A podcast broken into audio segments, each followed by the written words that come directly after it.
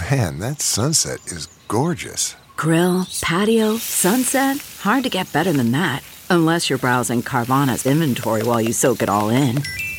Oh, burger time. So sit back, get comfortable. Carvana's got thousands of cars under $20,000 just waiting for you.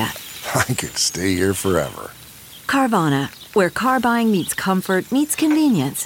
Download the app or visit Carvana.com today. Good morning. I'm Aisha Khan with your St. Louis area news, driven by Bommarito Automotive Group. The Blues scored within the minute of last night's action en route to a 2 to 1 win. The series shifts now to California All Square at 2 for Game 5 tomorrow.